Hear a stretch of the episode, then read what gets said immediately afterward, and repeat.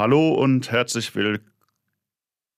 willkommen zurück beim Stotterer Podcast des Mannheimer Morgen. Mein Name ist Sebastian Koch. Ich bin beim Mannheimer Morgen als Redakteur angestellt und ich habe einen Sprechfehler und, in, und über das Lautern unterhalte ich mich in diesem Projekt mit Experten, mit Betroffenen und auch mit, mit, mit Gesprächspartnern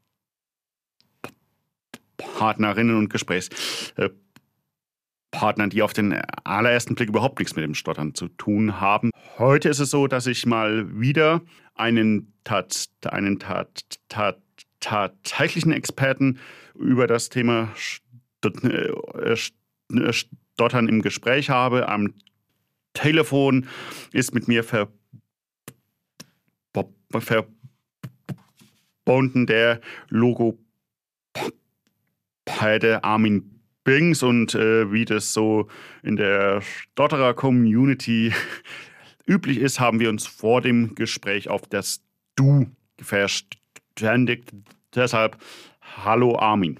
Hallo Sebastian, einen schönen guten Morgen nach Mannheim. Einen schönen guten Morgen nach, ich glaube, Köln, ne? Richtig, genau. Wunderbar, ich habe mich super auf das Gespräch vorbereitet. Genau, wir wollen uns heute über das Stottern unterhalten und zwar über ein ganz interessantes, interessantes Thema, nämlich wie ist denn das Stottern gesellschaftlich in Deutschland angesehen und wie ist es in anderen Ländern eigentlich um die gesellschaftliche Stellung des Stotterns bestellt? Stellt. Meine, meine äh, äh, äh, erste Frage ist aber erstmal etwas allgemeinerer Natur. Ich habe mich schon mal mit dir unterhalten und mir ist aufgefallen, dass du nicht stotterst. Wie bist du denn, denn, denn trotzdem zum Stottern gekommen? Ich habe meine Ausbildung zum Logopäden gemacht in den 90er Jahren in den Alsterdorfer Anstalten in Hamburg am Werner-Otto-Institut. Und wie das so ist, bekommt man da eine Ausbildung in allen logopädischen Störungsbildern und Stottern war von Beginn an das, was mich eigentlich am meisten interessiert hat.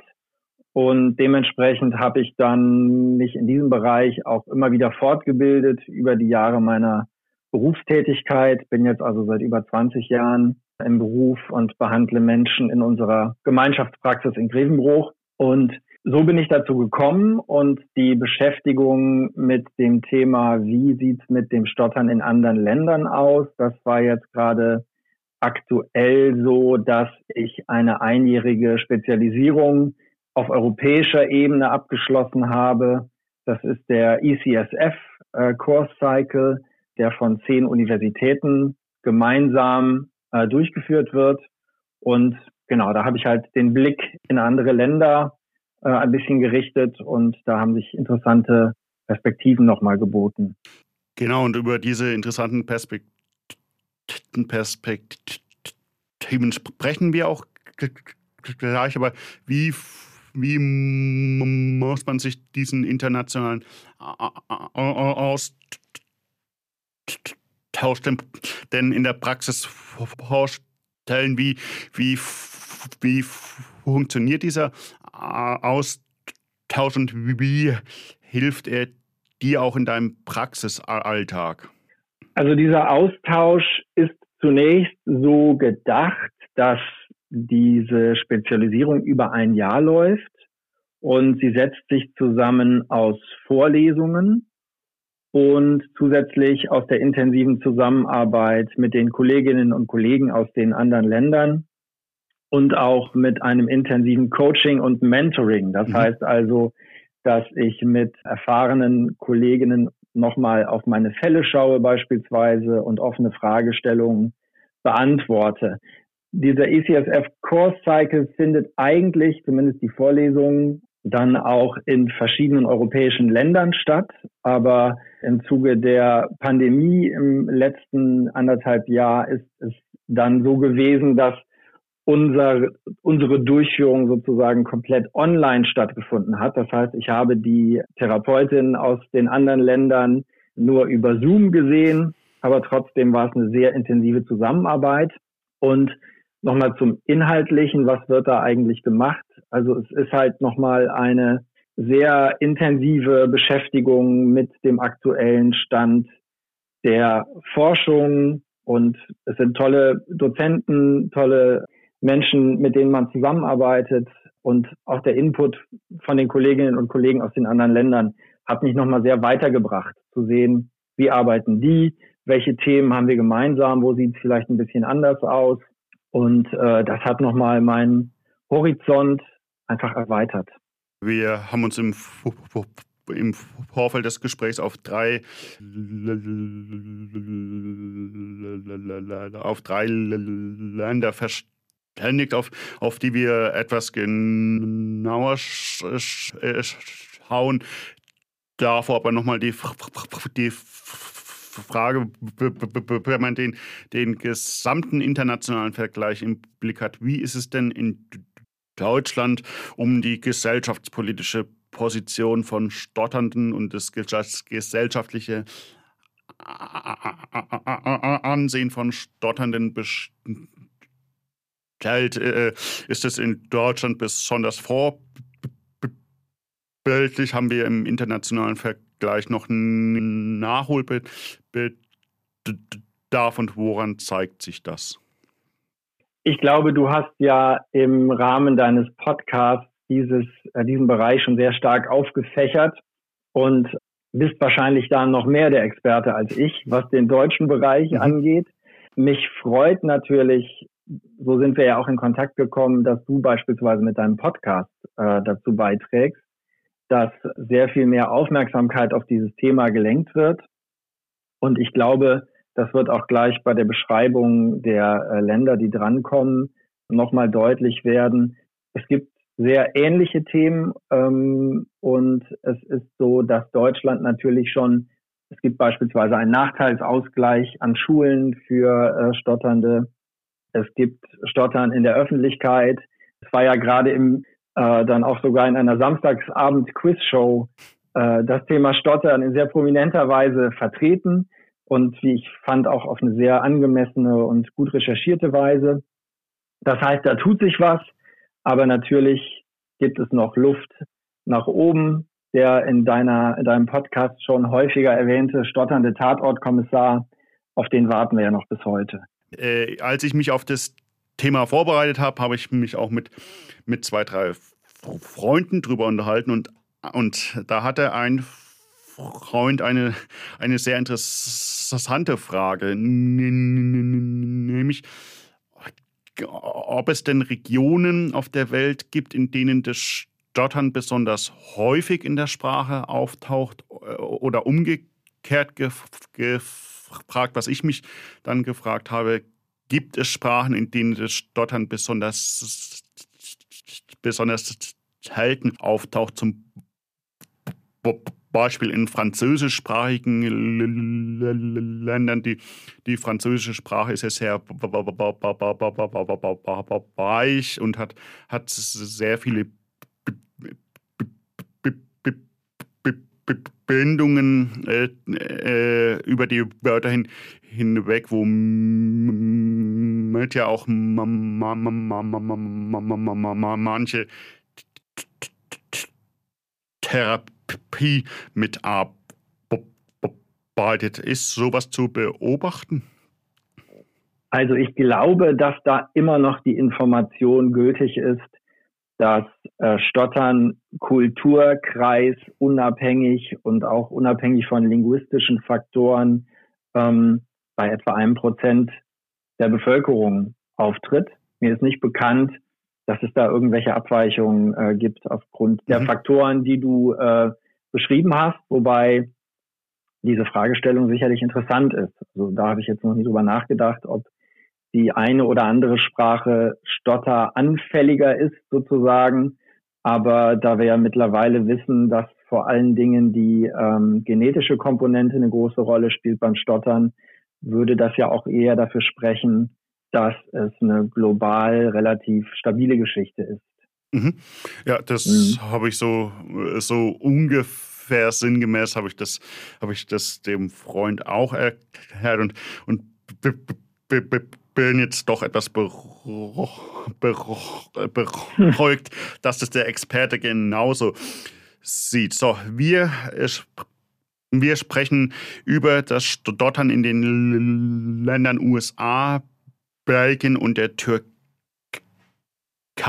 Wieso hast du, hast du genau diese drei Länder ausgewählt, auf die du dich spezialis spezialisiert hast? Da hat auch eine Rolle gespielt, die Kolleginnen und Kollegen, mit denen ich zu tun hatte im Rahmen des Studiums. Die ähm, haben natürlich auch ein bisschen erzählt, wie es in ihren Ländern so aussieht. Und ich bin dann halt zunächst mal auf sie zugegangen und habe gefragt, könntest du mir vielleicht äh, jemanden nennen, der Lust hat, mal mit mir darüber zu sprechen, wie die Situation in deinem Land ist. Mhm. Das war so in den Fällen Belgien und Türkei.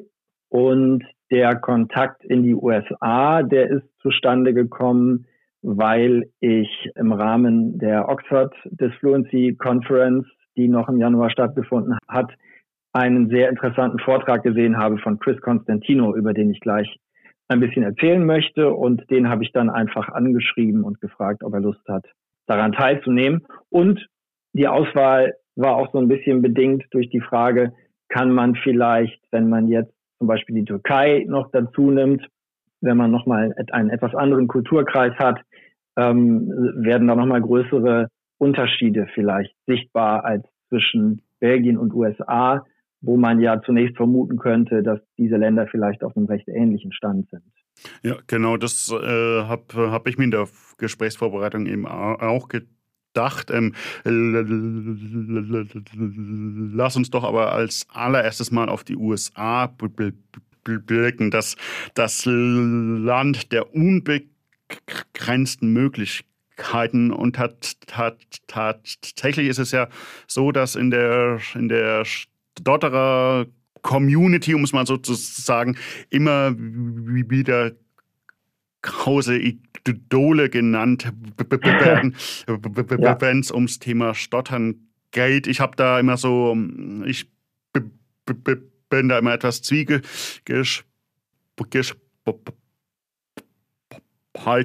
wenn man zum Beispiel Joe Biden, den aktuellen US-Präsidenten, als Stotterer bezeichnet. Ähm, ich habe das auch in einem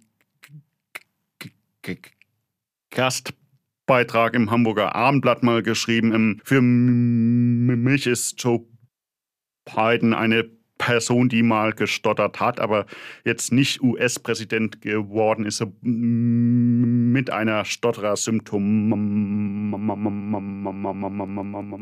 mit einer Stotterer-Symptomatik und ob es, ob es dann so klug ist, ihn jetzt ähm, als die Stotterer-Ikone schlechthin dazu stellen.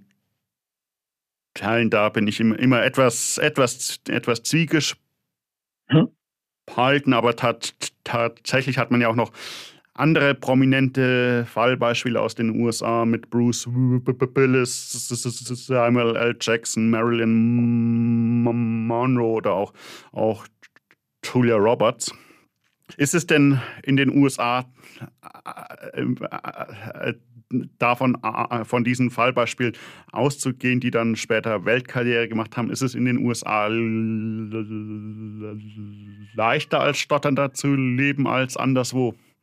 Auf jeden Fall ist es so, dass in den USA die Forschung zum Thema Stottern eine sehr lange äh, und verdienstreiche Tradition hat.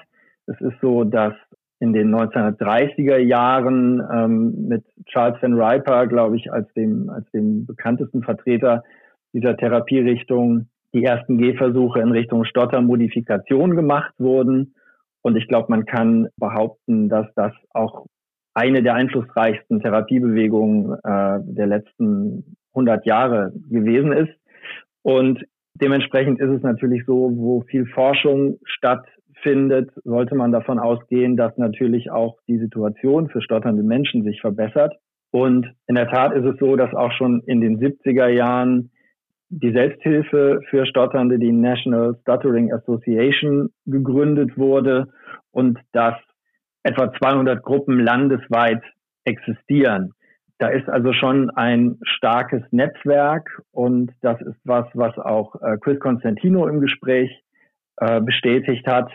Aber trotzdem sagt er, gibt es natürlich immer noch offene Themen und ähm, ist es immer noch nicht leicht, eine stotternde Person auch in den USA zu sein.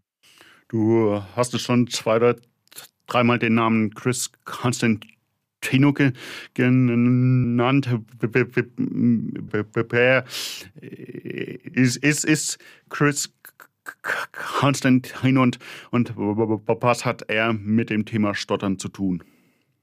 Der Chris Constantino, den ich wie gesagt bei einem Vortrag gesehen habe, ist selbst Stotternder und er hat sich nach einem Maschinenbaustudium der Sprech- und Sprachtherapie zugewandt äh, und Auslöser dafür waren seine eigenen Therapieerfahrungen als Jugendlicher, die er als sehr positiv beschreibt. Und mittlerweile ist er Dozent äh, an der Florida State University und betreibt auch eigene Forschung zum Thema Stottern. Und auch er ist Podcaster und äh, einer der Moderatoren des Podcasts Stutter Talk, den es bereits seit 2007 äh, sogar gibt. Sebastian, hast du also noch einige Jahre vor dir, bis du ihn eingeholt hast. Ja, das, äh, das, das ist in der Tat so. Da habe ich noch ein paar Gespräche vor mir, um in der Aufklärung Ähnliches zu leisten wie Chris Constantino in den USA. Das ist wohl wahr. Genau. Der Begriff, den er ganz stark in die Diskussion eingebracht hat, ist der Begriff des Stuttering Gain, also sozusagen welchen Gewinn gibt es eigentlich durch Stottern? Genau, dazu habe ich ja auch schon mal ein Gespräch mit Philippus Merheili in der ersten Staffel geführt, der ein ganz ähnliches Buch auf Deutsch geschrieben hat über die positiven Aspekte des Stotterns. Daran erinnere ich mich auch, genau, auf den hätte ich gleich auch noch hingewiesen, dass dieser Gedanke jetzt nicht, äh, nicht ursprünglich nur aus den USA kommt. Aber das, was ich sehr spannend finde, ist doch, wie weit er geht, dass er zum Beispiel sagt, wir sind als Stotternde schon sehr lange mit dieser medizinischen Sichtweise konfrontiert, dass unser Stottern ein Defizit ist, das es zu überwinden gilt. Mhm. Und er sagt, ich gehe jetzt mal hin und drehe das Ganze um und sage, Stottern ist etwas, was positiv ist und was auch Vorteile hat. Und beispielsweise nennt er als einen Vorteil, dass er sagt, in einem Gespräch mit einem Stotternden begeben sich sowohl jemand, der stottert, als auch ein Flüssigsprecher in eine Art Kontrollverlust. Denn auch der Flüssigsprechende weiß ja nicht, wann Stottern auftritt oder wie lange es dauert. Man muss als Flüssigsprecher auch seine Routinen, mit denen man Gespräche führt, äh, auf den Prüfstand stellen und muss sie gegebenenfalls abwandeln. Das heißt, Chris sagt, dass für so ein Gespräch ein erhöhtes Maß an Vertrauen erforderlich ist und dass sich im Prinzip auch beide in ihrer Verletzlichkeit zeigen und er sagt, dass für ihn beispielsweise darin eine Erfahrung liegt, die er ohne Stotter nicht gemacht hätte und für die er sehr dankbar ist. Er sagt, dass, dass das halt nicht allgemeingültig ist und er sagt nicht, dass das jeder so empfinden muss und er sagt, dass Stottern natürlich auch Schwierigkeiten und Härten mit sich bringt, aber er sagt, diese, dieser Aspekt ist bisher eindeutig vernachlässigt worden und wir als Stotternde möchten das gerne verstärkt zum Thema machen und möchten halt auch gucken, was macht denn Stotter nicht nur mit uns, sondern auch mit der Gesellschaft. Und das fand ich einen total spannenden Ansatz, der natürlich auch an mich als Therapeuten nochmal ganz neue Fragen stellt. Ja, und was macht es Stottern mit der amerikanischen Gesellschaft jetzt auch mit Blick auf den Vergleich zu, zu Deutschland? Das, was aktuell noch der Stand ist, und da, das kann ich schon mal spoilern, unterscheiden sich die Länder nicht groß, ist, dass Chris sagt, dass die Gesellschaft oder die Allgemeinheit immer noch nicht besonders gut über Stottern aufgeklärt ist. Was sich zum Beispiel darin zeigt, dass Stottern immer noch mit Nervosität gleichgesetzt wird. Das heißt, dass man sagt, wenn jemand stottert, dann wird er wahrscheinlich nervös sein. Also jemand, der flüssig spricht, überträgt seine eigenen Erfahrungen, dass er sagt, ich weiß, dass ich mich verhasple oder dass ich Wörter wiederhole, wenn ich aufgeregt bin. Jetzt treffe ich auf eine stotternde Person. Ich beobachte diese Symptome. Das heißt, die wird jetzt wahrscheinlich auch aufgeregt sein. Und dass dieses Wissen darüber, dass Stottern halt eine Art Kontrollverlust im Sprechen ist, die mit oder ohne Aufregung auftreten kann, das ist nicht besonders verbreitet. Und dementsprechend hört auch Chris Constantino häufig noch diesen Ratschlag, versuch's doch nochmal ruhig, äh, fang nochmal an, atme nochmal tief durch. Und das scheint also internationaler Standard immer noch zu sein, wenn es darum geht, was ist der ungewollte Ratschlag, den du als stotternde Person am häufigsten bekommst. Das ist in Belgien, in den USA und in der Türkei äh, sicherlich so. Das, was Chris aber erzählte, was relativ selbstverständlich ist, was ich, wo ich finde, das fehlt in Deutschland auch noch total, dass er beispielsweise sagte, dass es einige stotternde Sportler gibt und tatsächlich offen stotternde Sportler, wo aber das Stottern keine große Rolle spielt. Also ich kann mich jetzt nicht erinnern, dass es bisher, um das auf Deutschland zu übertragen, offen stotternde Bundesligaspieler gab, solche Dinge. Und ich habe mit Chris natürlich auch über die Person Joe Biden gesprochen und er hatte ähnliche Gedanken wie du, zu sagen, naja, ist das jetzt noch jemand, der stottert? Aber andererseits sagt er, bei all diesen Vorbildern, Bruce Willis, Marilyn Monroe, sei er mittlerweile zu dem Schluss gekommen, dass jeder und jede sein oder ihr eigenes Umgehen mit dem Stottern hat. Mhm. Und dass man jetzt auch nicht von jemandem erwarten kann, sei doch bitteschön ein besseres Role Model und stotter bitte noch weiter offen sondern er sagt, da sei er auf dem Standpunkt, dass er einfach den, der Respekt vor der Person es gebietet, dann auch zu sagen, du machst das natürlich genauso, wie es für dich gerade richtig ist. Ja, äh, um dich da tatsächlich zu korrigieren, es hat, hat, es hat, hat tatsächlich einen äh, stotternden Bundesligaspieler gegeben gegeben. Und zwar ist das, ist das Hamid Altin Top, der, der lange bei, bei Schalke und den, den Bayern gespielt hat und der hat, ah, okay. hat tatsächlich Hörber geschaut hat. Ähm, jetzt hast du schon gesagt, die haben die Dortenden in den USA und wahrscheinlich auch in Belgien und der Türkei haben, mit, haben immer noch mit den gleichen Vorurteilen zu kämpfen wie auch hierzulande. Inwieweit ist das dann eigentlich auch Gesprächsthema, wenn, wenn ihr Logo halten euch international äh, vernetzt und, und, unterhaltet? Und wie ist es denn endlich mal möglich, diese Vorurteile der Nervosität, des Aufgeregtseins äh, global abzubauen, um jetzt mal ganz bescheiden zu fragen? Ich glaube, dass es da nur über Information geht und darüber, dass man Stottern mehr sichtbar macht. Und das ist auch sicherlich eine Gemeinsamkeit. Wir kommen ja gleich noch auf die Türkei beispielsweise zu sprechen und auf Belgien, dass dieses äh, Format Podcast dafür ein exzellentes Medium ist. Und ich spreche mit dir, der das ja in brillanter Weise jetzt seit einiger Zeit macht. Und ich glaube, dass es nicht anders geht, als dass man sagt, über Informationen wird sich das Wissen halt allmählich durchsetzen.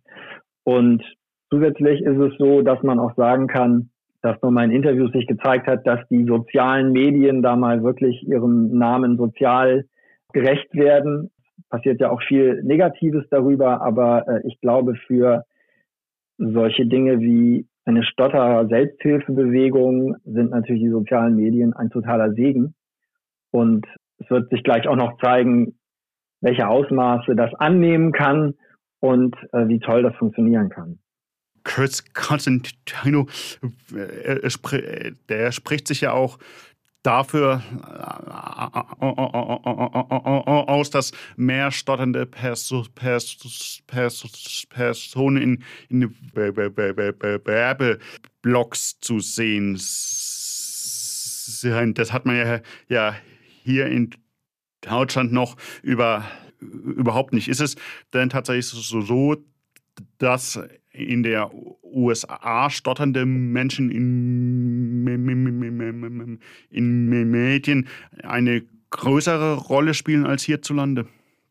Ich glaube, dass das relativ ähnlich ist. Also, dass beispielsweise jetzt Nachrichtensprecher oder sonstiges mit Stottern da zu sehen sind, ist nicht der Fall. Es gibt äh, allerdings in den USA schon auch seit den 70er Jahren eine Gesetzgebung, die eigentlich auch Stotternde schützt vor Diskriminierung. Aber Chris sagt, dass da auch die Umsetzung eigentlich in den letzten Jahren erst so richtig äh, Fahrt aufgenommen hat und dass es immer noch, er berichtet das auch aus seiner persönlichen, aus seiner persönlichen Erfahrung, dass bei äh, Vorstellungsgesprächen dann am Ende er doch das Gefühl hatte, das Stottern hat jetzt den Ausschlag dafür gegeben, dass ich diesen Job nicht bekommen habe. Also Zumindest offiziell ist diese Diskriminierung verboten, aber trotzdem sagt der Chris, dass das jetzt auch noch immer nicht so völlig anerkannt ist. Wenn du jetzt mal den, den direkten Vergleich von der USA zu Deutschland siehst, was kann die USA im Hinblick auf den Umgang mit Wörtern von, äh, äh, von Deutschland noch lernen und wie ist es umgekehrt? Mir fallen gleich mehrere Dinge ein, die Deutschland noch von den USA lernen kann. Mhm. Und äh, das ist, glaube ich, insgesamt der Stellenwert von Stotterforschung.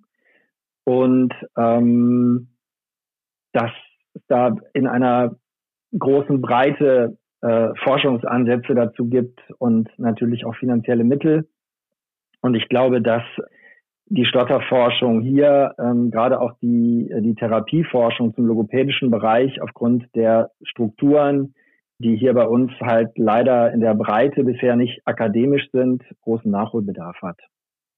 Mhm, das ist, ist ja jetzt für das, für, für das deutsche Tautan nicht so ein, ein super, super Zeugnis, um es mal so zu sagen.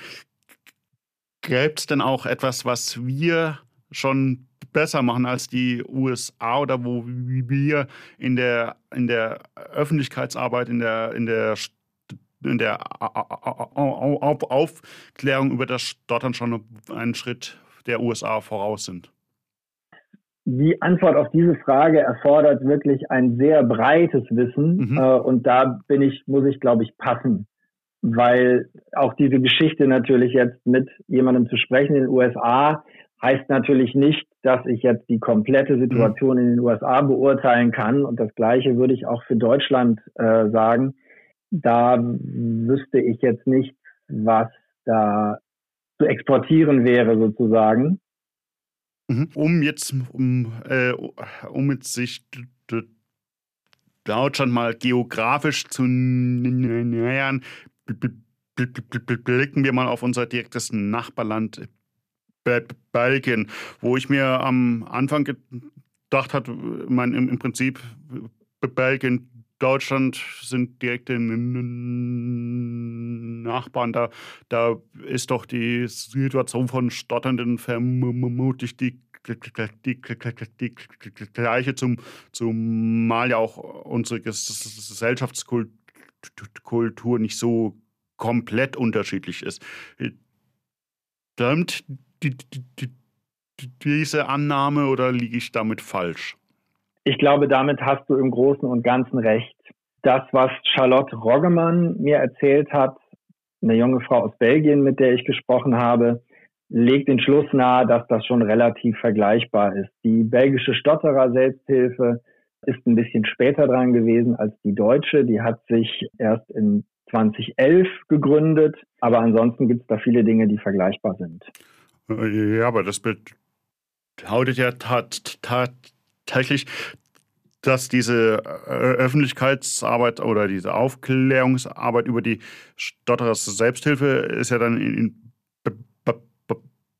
Balken jahrelang im Prinzip äh, äh, nicht getan worden. Das stimmt, das ist richtig. Und äh, da ist Charlotte, die auch Podcasterin ist, äh, dabei gerade mit Turbo-Energie ähm, auch vieles aufzuholen. Es ist so, dass sie gemeinsam mit meiner Kollegin Fien Maas, die ich im Studium kennengelernt habe, einen Podcast ins Leben gerufen hat mit dem Titel Trust Your Struggle, wobei das Wort Struggle mit 4S geschrieben wird, also ein ähnliches Konzept wie bei deinem mhm. Podcast-Namen mit äh, der Wiederholung, die sozusagen ähm, schon im Titel ähm, darauf hinweist, dass es um das Thema Stottern geht. Und es ist so, dass sie sehr aktiv ist auf Instagram und auf YouTube und das, was sie auch im Vergleich zum Chris Constantino nochmal äh, etwas anders sieht, ist, dass sie dieses, diesen Begriff Struggle, also Kampf oder Ringen oder wie immer man das übersetzen möchte, eher stärker auf einer persönlichen Ebene sieht. Also sie sagt, dass ähm, es für sie nicht vorrangig ist, so was macht die Gesellschaft aus Stottern, sondern was macht das Stottern mit mir? Und dass sie sagt, ich habe mich über meinen Umgang mit dem Stottern zu einer ganz bestimmten Person entwickelt. Und das möchte ich gerne öffentlich machen und das möchte ich gerne zeigen, wie mich mein Stottern verändert hat. Und das heißt, das ist jetzt wahrscheinlich nicht ländertypisch für Belgien, aber trotzdem nochmal äh, eine andere Akzentsetzung im Vergleich zu dem, was der Chris in den USA macht. Mhm. Und, und, und jetzt, um äh, mal eine, eine ganz andere Gesellschaftskultur noch ins Gespräch zu bringen, haben wir uns auch etwas mit der Türkei beschäftigt wo ich mir am Anfang überhaupt gar keine Vorstellungen machen konnte, wie es in der Türkei ist zu stottern. Ähm, du hast dich mit, mit einer ganz interessanten Frau darüber unterhalten, um es jetzt mal allgemein zusammenzufassen. Wie ist es in der Türkei? Mit dem gesellschaftspolitischen Bild des Totans? Ich habe gesprochen mit Özüm Kipel in Istanbul. Und bevor ich auf deine Frage antworte, glaube ich, muss ich diese Geschichte erzählen, weil mhm. ich die wirklich sehr faszinierend fand. Und zwar, sie arbeitet in der Finanzabteilung eines Unternehmens, ist also nicht beruflich mit dem Thema Stottern befasst, sondern stottert halt und Sie hat 2017 im Internet sich auf die Suche gemacht nach Gleichgesinnten ähm, und hat gesagt, ich möchte gerne was mit euch machen zum Thema Stottern und ich möchte gerne mit euch darüber sprechen. Und dann kam es im April 2017 zu einem ersten Treffen, wo sich drei Personen getroffen haben. Und das war tatsächlich der Beginn der türkischen Stotterer Selbsthilfe. Also ich hatte halt das Glück, tatsächlich an die Quelle zu geraten und mit der Frau zu sprechen, die es gegründet hat. Beim zweiten Treffen waren dann tatsächlich schon 20 Leute da, einen Monat später, über mhm. die Werbung, die die drei gemacht haben. Und es ist so, dass jetzt innerhalb von vier Jahren es so ist, dass in Istanbul die Selbsthilfe 500 Mitglieder hat und dass es weitere Gruppen gibt in etwa 50 weiteren Städten und dass auch schon mehrere Konferenzen stattgefunden haben, die diese Stotterer Selbsthilfegruppe in der Türkei veranstaltet hat. Das heißt, es zeigt, wie weit die Türkei hintendran ist. Es zeigt aber auch, wie groß der Bedarf nach so etwas war. Wenn man es schafft, innerhalb von vier Jahren so ein tolles Netzwerk aufzubauen. Özüm beschreibt, um auf deine Frage zurückzukommen, was die gesellschaftliche Situation ist, dass sie und ihre MitstreiterInnen immer noch sehr starken Nachteilen ausgesetzt sind, vor allen Dingen im beruflichen Bereich und dass die Ratschläge, die sie bekommt, auch häufig von einer sehr großen Unkenntnis zeugen, dass sie beispielsweise hört, sie solle einen bestimmten Tee trinken, dann werde das Stottern schon verschwinden oder sie soll ein bestimmtes Gebet sprechen.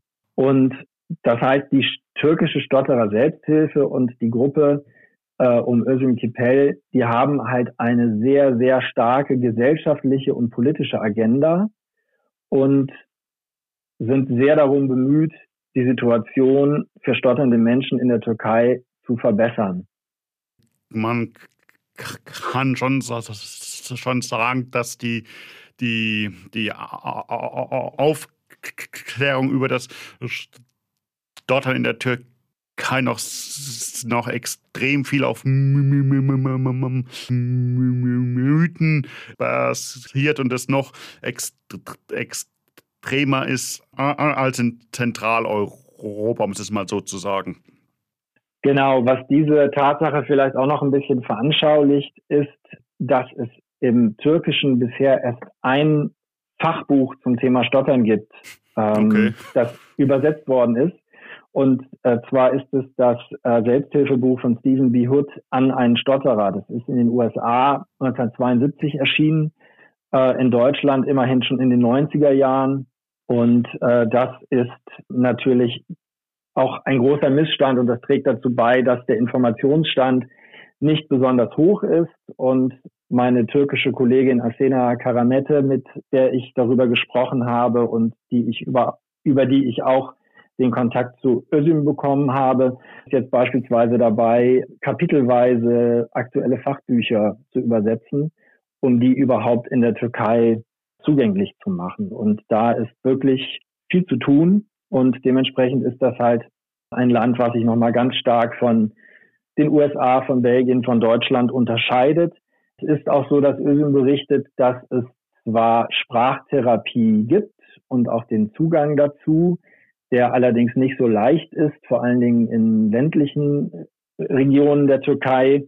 Aber Özüm spricht davon, dass es auch noch sehr viele unseriöse Anbieter gibt. Solche Programme wie Ich heile sie in 15 Tagen sind da noch weit verbreitet, äh, kosten viel Geld und ähm, haben häufig keine wissenschaftliche Fundierung. Und das ist was, wo Özüm auch äh, schon teilgenommen hat in früheren Jahren, wo sie sagt, das hat mir leider gar nichts gebracht, außer dass meine Sprechweise halt komplett verfremdet wurde und ich da äh, zu angeleitet wurde, meine Wörter zu singen. Aber das hat mir nicht wirklich was für den Alltag gebracht. Und dementsprechend ist da noch einiges zu tun. Du hast, äh, hast gerade auch gesagt, Sie haben noch, äh, haben noch was die beruflichen Aspekte betrifft, noch, noch sehr viele Nachteile. Wie ist das prinzipiell im Sozialen? Also ich weiß nur von Özüm, dass sie äh, sagt, dass dieses Konzept der Selbsthilfe beispielsweise äh, insgesamt in der Türkei sehr schlecht entwickelt ist und dass halt die rechtliche Situation für Stotternde auch ungünstig ist, weil es keinerlei Schutz vor Diskriminierung äh, mhm. bisher gibt. Ich hoffe, dass ÖSIM äh, da in den nächsten Monaten beziehungsweise in den nächsten Jahren noch extrem viel Aufklärungsarbeit leistet. Da bin ich mir ziemlich sicher und äh, die Energie, die sie ausstrahlt, lässt da einiges erwarten.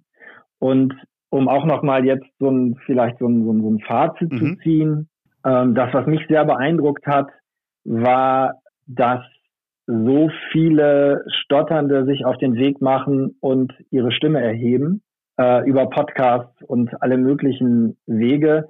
Ich vermute mal, das wird es auch in der Vergangenheit gegeben haben, aber ich glaube, dass äh, die Möglichkeiten jetzt durch den technischen Fortschritt nochmal wesentlich gestiegen sind.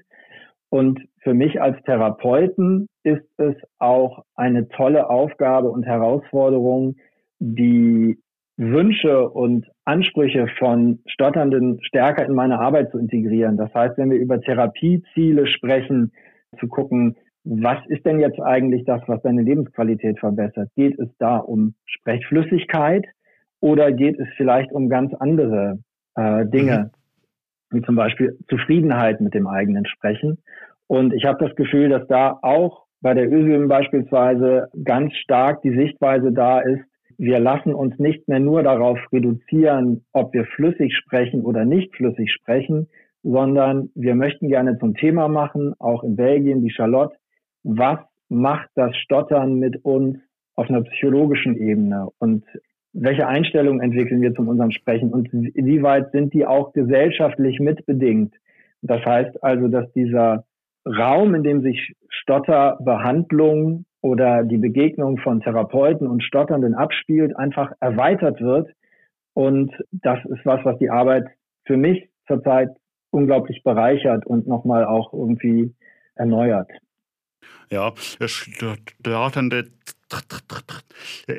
drängen immer mehr in die Öffentlichkeit. Das, das Gefühl habe ich im Moment auch. Es ist aber eben, eben auch so, dass wir das machen müssen, weil das hat jetzt auch das Gespräch gezeigt, in, in, in, in, dass es überall auf der Welt immer noch an Aufklärung mangelt und auch im Jahr 2021 die Vorurteile und die Klischees über das Stottern immer noch immer noch überwiegen, habe hab ich immer so das das Gefühl.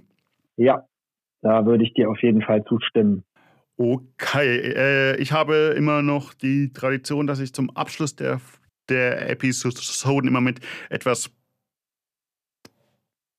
positiven Enden möchte, das Stotternden Mut macht oder, äh, oder ihnen auch hilft, mit ihrem Stottern umzugehen. Äh, was rätst du äh, Stotternden, um, um das öffentliche Bild von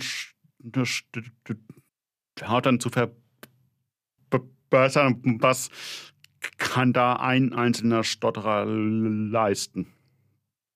Ich glaube, dass es insgesamt uns weiterbringt, wenn Stottern sichtbarer wird. Das heißt, in meiner therapeutischen Arbeit mache ich ja seit über 20 Jahren ist so, dass ich diesem Nicht-Vermeidensansatz folge, zum größten Teil, zu sagen, Stottern muss auf jeden Fall an die Öffentlichkeit und muss raus. Und äh, damit halt die Möglichkeit besteht, den, dieses Ankämpfverhalten und das Fluchtverhalten zu verändern. Und ich glaube, dass ein offenes Zeigen von Stottern äh, auch uns als Gesellschaft weiterbringt, weil das immer mehr Leute äh, dazu auffordert, sich damit auseinanderzusetzen und eine Position dazu zu finden und vielleicht auch zu sehen, äh, Stottern ist halt eine Variation und es muss nicht unbedingt ein Nachteil sein und es muss nicht unbedingt ein Handicap sein, sondern im Rahmen der momentan sich so, ich, wie ich hoffe, etwas abzeichnenden größeren Sensibilität für Diversität auch das Stottern nochmal neu zu betrachten. Das heißt, der Ratschlag an Stotternde wäre, offen umgehen mit dem Stottern, soweit es möglich ist, und Stottern zeigen. Und genau diesen Worten schließe ich mich sehr gerne an und ich bedanke mich bei dir für das sehr interessante Gespräch, lieber Armin. Ich bedanke mich bei dir, Sebastian, für die Möglichkeit, heute mit dir zu sprechen. Es hat mir viel Spaß gemacht. Das hört man gern und damit verabschiede ich mich auch von, von meinen Zuhörerinnen und, und, und, und Zuhörern. Wenn ihr noch Fragen rund um das Thema Stottern habt, dann, dann freue ich mich über eine E-Mail, am besten an die E-Mail-Adresse seekoch.mamo.de. Ähm, ich hoffe, ihr schreibt jetzt nicht so viel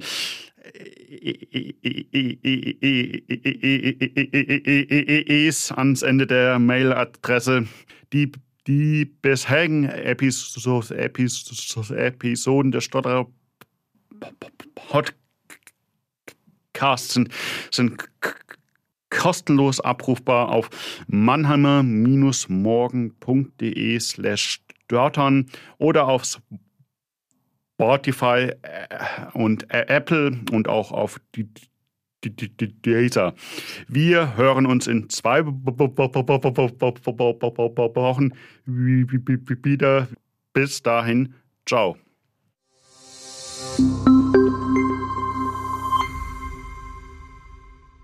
Ein Podcast des Mannheimer Morgen.